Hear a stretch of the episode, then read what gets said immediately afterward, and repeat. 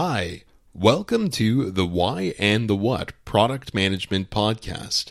I'm Daniel Kahn, and I had the opportunity to speak with Juan Fernandez, formerly a software engineer and founder of his own startup. Juan is currently head of product at Audiense. Juan works from home and so has an enviously short commute we explore the process and tools Juan uses to lead a successful team remotely. Hi, Juan. Welcome. Thanks for chatting with us today. How's your day going? It's going excellent. Thanks for having me, Daniel. Yeah, certainly my pleasure. I appreciate you uh, taking the time and uh, making this work with your schedule. I'm I know it's a little bit later in the day for you than it is for me. I'm uh, based in Eastern here, and you're based out in uh, Madrid.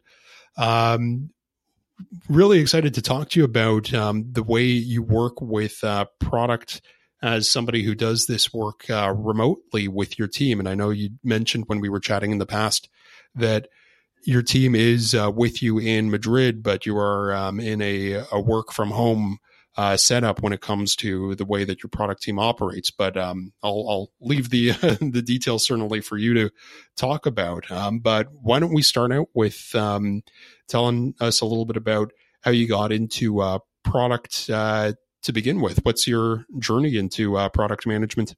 Sure. So uh, my journey started like um, I would say six years, seven years ago. Uh, back then, I was part of the Liferay team.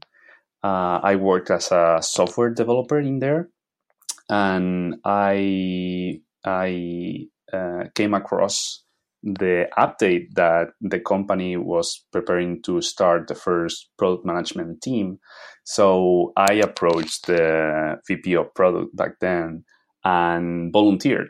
I heard that uh, this was going to be a team whose main focus was to build not the things right, but the right things uh, for our customers. And uh, it did sound super exciting to me. I had always had this this passion for understanding what the real problems were uh, with our customers. Basically, trying to understand the the real pain points uh, on their daily lives uh, to then build the right solution for for those pains. So the transition to product management um, did sound like the the right movement to me, and they adopted me, I would say, and and that is how I started um, a transition into the product management role. I like that uh, phrase that you said your your manager there used, which was um, not building things right, but building the right things as uh, being the focus of product is a uh, a good succinct way to to put it. Um, so you came originally out of uh, development and um, made your transition into product management. Um, what did you feel like were the sort of advantages and uh, disadvantages of coming through that path? So uh, I think having having a technical background uh, is a real advantage. Uh, the ability to to have a proper conversation with other engineers about how things are built, uh, having a deep understanding on the real um, amount of time that it takes or amount of effort that it takes to deliver a feature uh, having understanding and understanding on on you know how how software is built how it is full of bugs and it uh, requires a quality process and how you need to iterate fast and deliver constant updates. And you know having been part of that team that builds software and and having this technical background i think was a huge advantage for me. Um, also having a, a, deep understanding on the products that that i was already building uh, before managing them that was an advantage too um, disadvantages uh, i would say that sometimes you as, as product managers we need to to be more strategic, right? We need to think in in, in multiple areas outside of the technical side, uh, and I mean business strategy and and uh, many other areas that are not um, uh, purely uh, focused on the engineering side, right? Um, so not having all those different points of view uh, and and the the more I would say commercial background was uh, something that was missing on my on my origins as a as a PM. So that that I would say uh, was the main disadvantages from uh, for coming from an engineering background. So, what was your um, your process originally for trying to fill that gap and understand more about the the business needs? I guess originally when you were at Liferay and um, you're now at uh, Audiense, uh, what's what's the the process that you follow and and recommend for your team for ensuring that you've got as clear an understanding of the the business needs as as possible when you're considering solutions?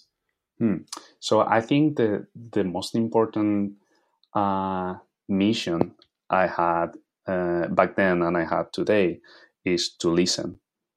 Um, basically, listen to the needs coming from multiple customers, uh, listen to feedback coming from the sales team, listen to feedback coming or complaints coming from the customer support team, and basically being able to to to listen to all these different sources of um, information and then being able to identify patterns in in all this uh, um, information, uh, identify the different the different pain points that are underlying all those complaints and all those uh, pieces of feedback, and then being able to um, share them with the right stakeholders, w- whether they are designers or developers or uh, the rest of the management team. So I think the key is listening and spending a lot of time talking to your stakeholders.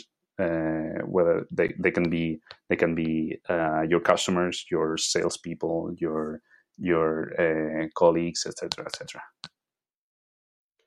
Do you find that um, when you're focused on understanding the um, the more business side needs rather than specifically the uh, the technical requirements that you're you're talking directly with members of the sales organization or um, the account managers, or do you go and and talk directly with customers and conduct uh, customer interviews, or are you able to bring anyone on site? What's the um, the process you try to follow um, for for gathering that information? How do you how do you organize that and actually go out and get it?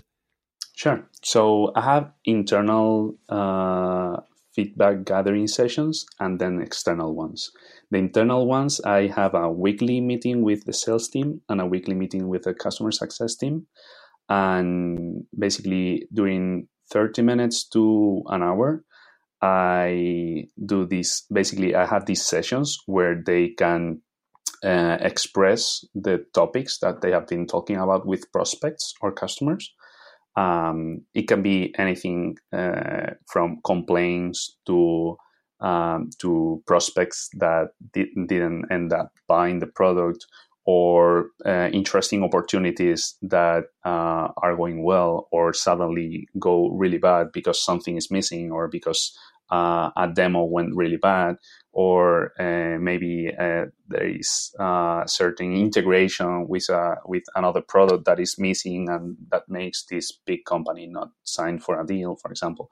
Um, or it can also be complaints from uh, from customer success in uh, in terms of um, what customers are suffering using certain feature, or if there in case there are some some uh, subscription cancellations because of certain uh, frustration with a product or uh, these, all these kind of things um, they share with me every week.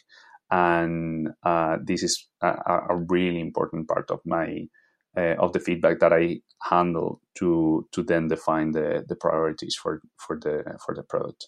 And then in terms of the external uh, feedback I am lucky to have a series of uh, uh, customers that have been with us for for several years and that are like our evangelists and are uh, super fans of our products. And uh, they are always open to share feedback.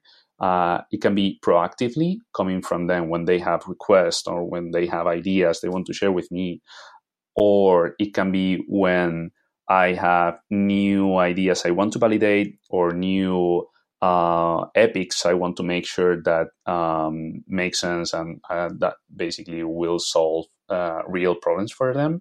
Or when even when when we have um, new mockups during the design phase, uh, we can uh, count on them to uh, basically have a session. We share the screen and and get feedback from them directly. Um, and so that is that is like a, a, great way to to get feedback. And then we also um, send periodical reports asking for feedback about the product. And also we have uh, in-app uh, surveys. So for example recently we after after we planned the the different lines of work for the year uh, we decided to let our users vote um, which of the which of the features or which of the lines of work that we had already decided to to start um, planning for the year were more important to them. So we had this in-app survey, and and we started gathering feedback from directly from our customers. So that is also a, a very interesting um, source of feedback for us. Yeah, it's interesting to uh, literally be using direct voting from your users to help with the uh, the prioritization of uh, what to be working on next. It sounds like you've got a lot of fantastic sources for uh, gathering information from internal stakeholder teams as well as um, a great relationship with your customers. So I imagine you've got a, a pretty hefty backlog of ideas that you could have your team uh, focused on next. How do you go about uh, prioritizing that backlog? What's your process for deciding to be focused on churn or focused on uh, new customer acquisition, or how do you go about actually prioritizing that list? Hmm. So um, first, depending on the priorities of the business, um, because you know uh, business priorities uh, change from time to time in the sense that uh, sometimes you just want acquisition, then you want to improve churn, uh, or then you want to start focusing on upselling, or etc. etc. So depending depending on the business needs and business goals for a quarter or for um, the next semester, I would uh, define that like a, the North Star metric.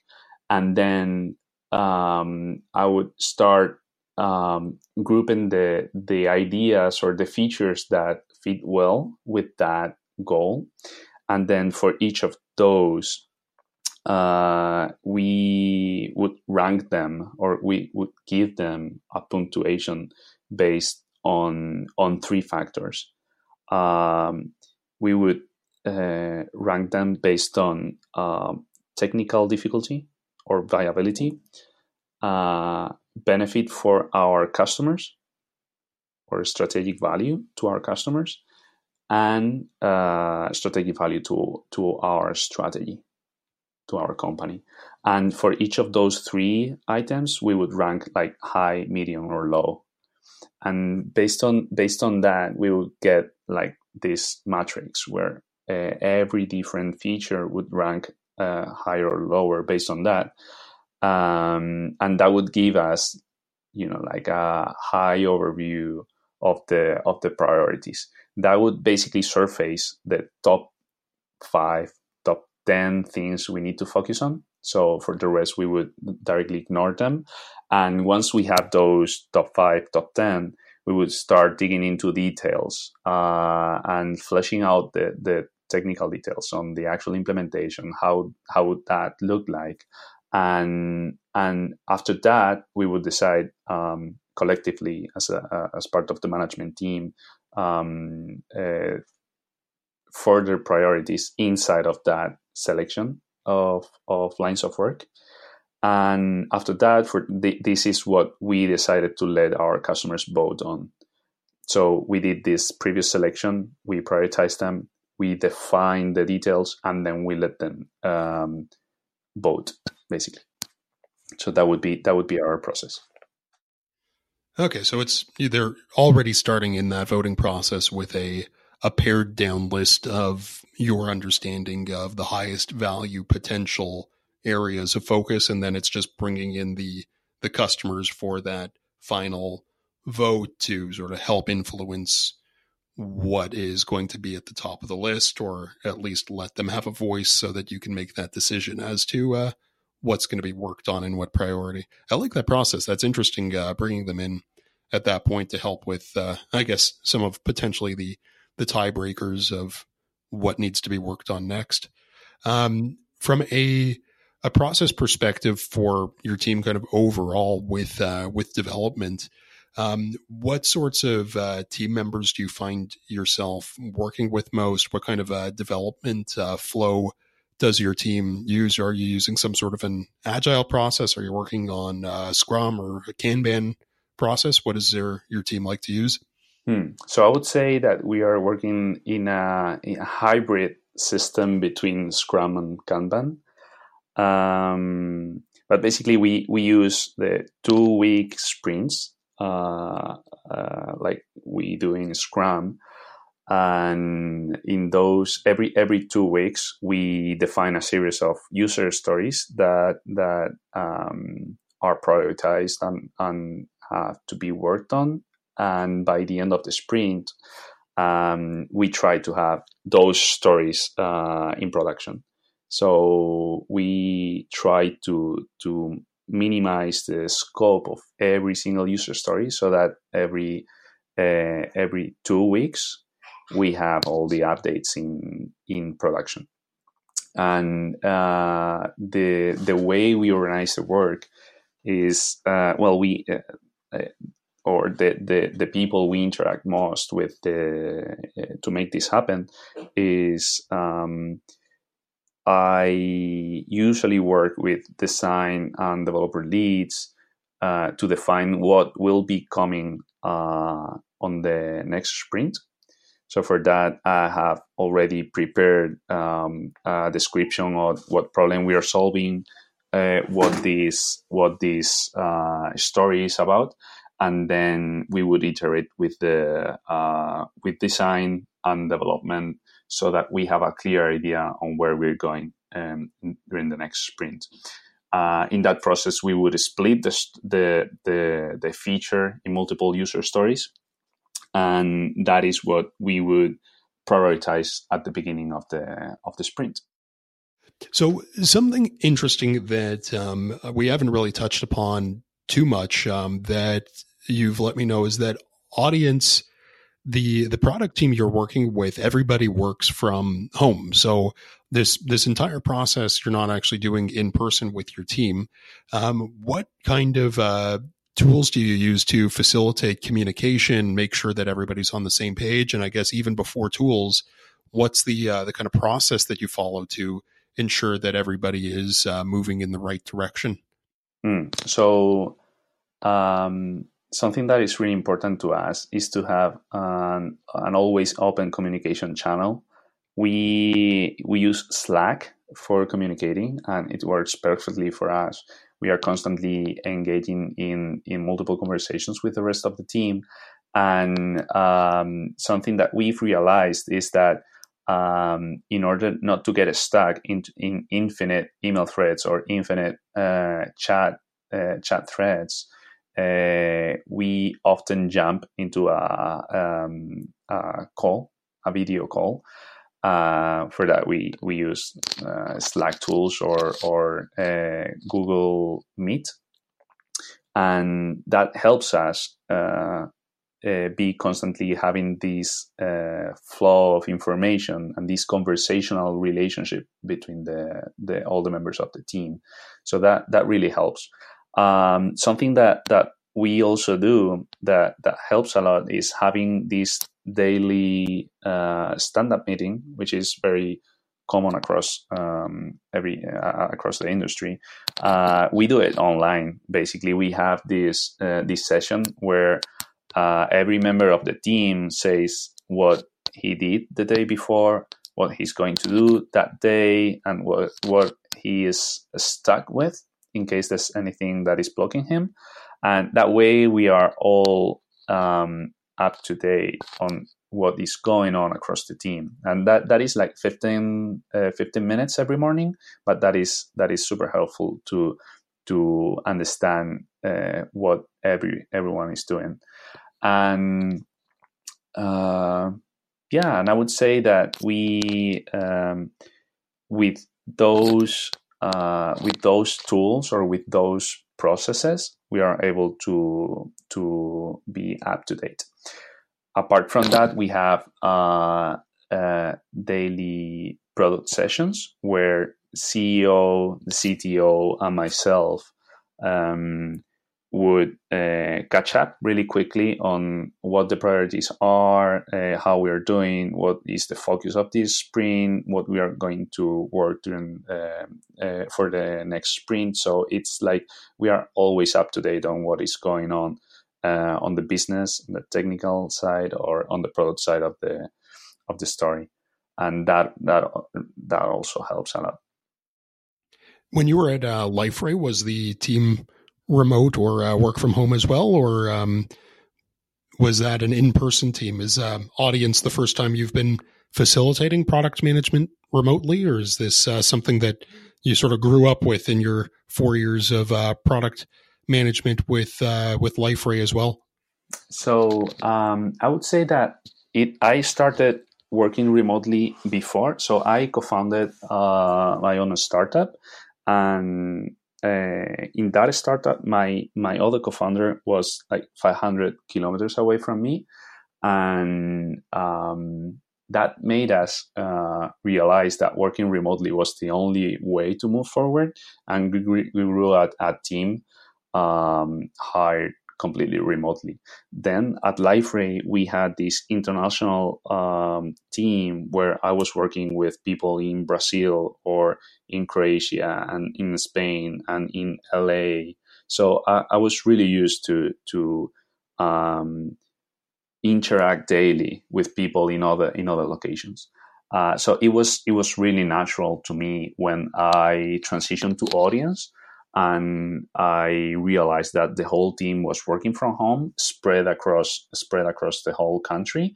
Um, it felt natural to me, and I think that we are that there's a trend in in the uh, in the market today uh, towards that. Um, so it felt super natural to me. At Audiense, it's um, it's great that it sounds like at least everybody is in the country, so you're working within uh, the same time zone. But um, that's interesting that when you had your your startup that you were working in truly a, a global capacity where you would have needed to deal with uh, time zones um, as well. When you were working with a, a, team that was a little bit more spread out, how did you facilitate things like a, a daily stand up and those rituals that are designed to keep the team together and understanding uh, what everybody else is is working on? What was the uh, the strategy there?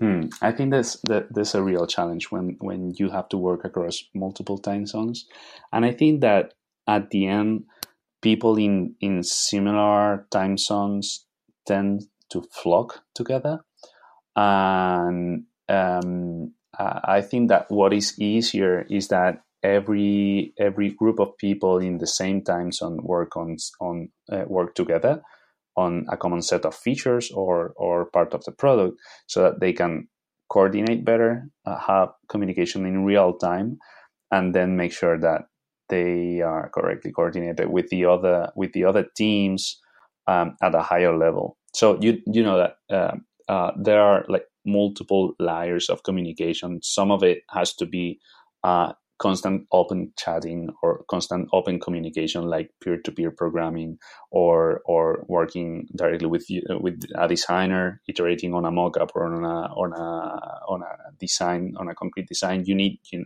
real time feedback, right? But there are other layers of communication that it's okay if you have 24 hours delay or eight hours delay, right?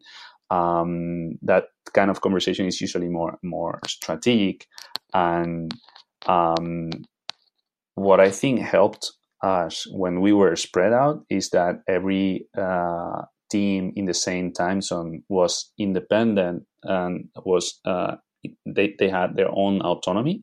And then we had uh, a uh, well-defined strategy that was con- uh, constantly shared across the different teams um, so that is that is what I think uh, is easier, and definitely today at Audiense, uh, the fact that we are all in the same in the same time zone that is a massive advantage. Um, the fact that we all uh, get up at the same time, we have all the, the, the the daily meeting in the morning, and we switch off at the same time. That is that is a great advantage.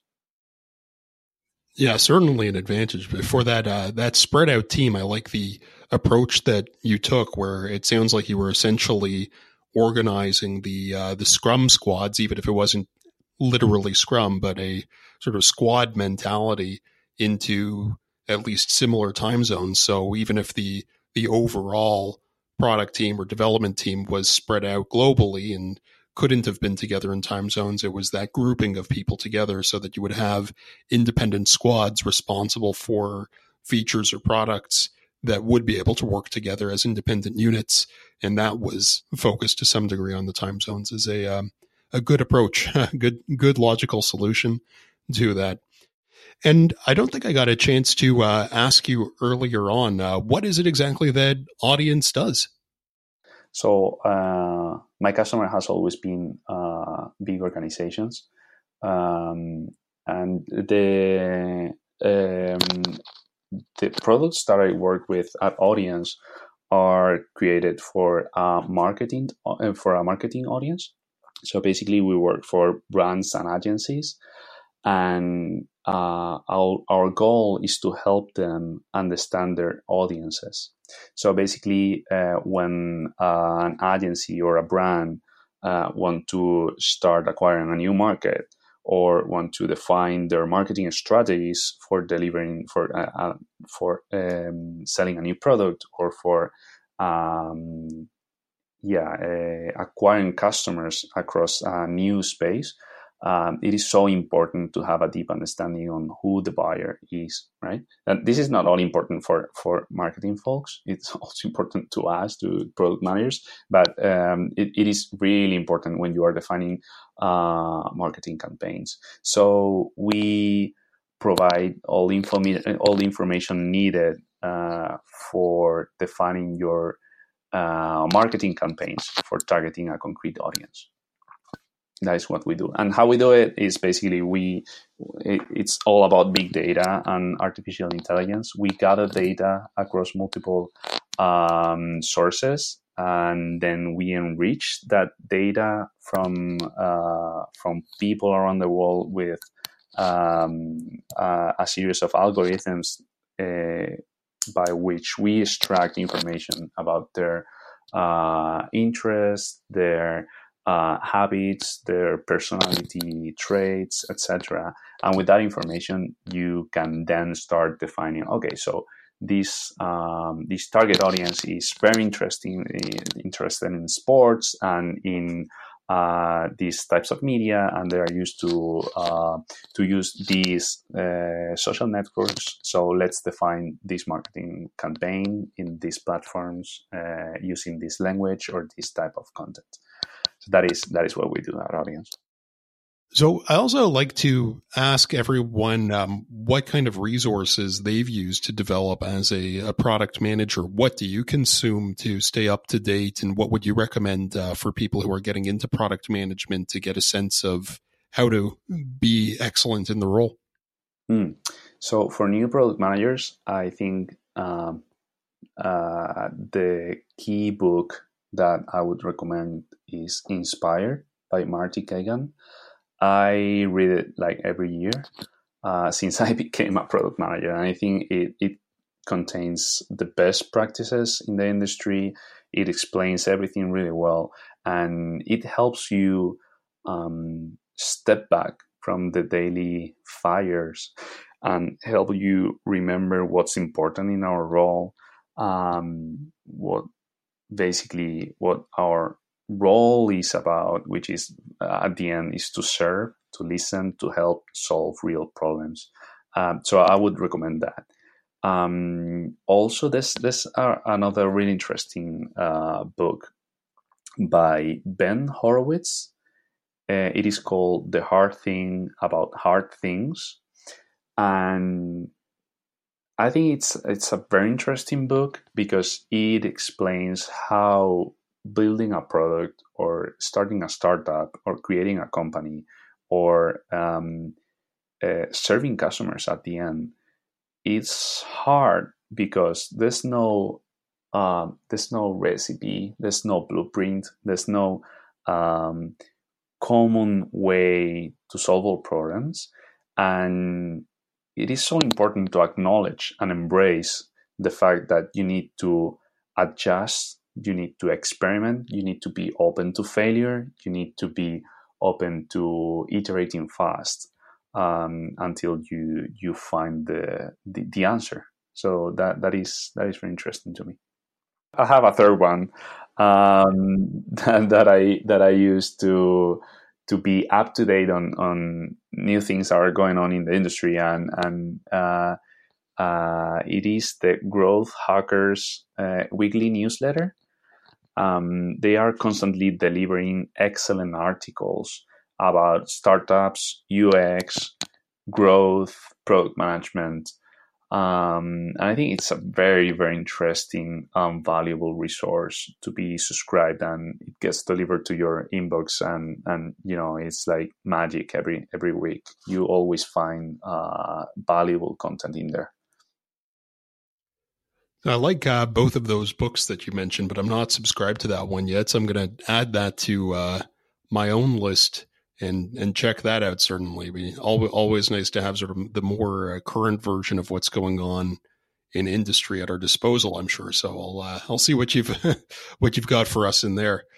Um, I really appreciate you uh, sharing your your insights on what it's been like uh, working with remote teams um, in in product and um, taking us through the way that you you organize your team and how that uh, that workflow actually leads to getting the right things um, out the door at the end of the day. So I liked uh, especially that idea of of putting a, a sanitized list of um, final concepts in front of customers to help uh, sort of figure out what the next priority would be. So I, I appreciate all the the things that you you brought forward today. It's been great chatting with you. Excellent. It's been it's been fun for me. So thank you for for inviting me to this podcast. Yeah, my my pleasure. Thanks again to Juan for sharing his experience working with product teams remotely. If you enjoyed this conversation and want to hear more, please subscribe to the podcast and rate us on Apple Podcasts. I'll be back with another interview soon.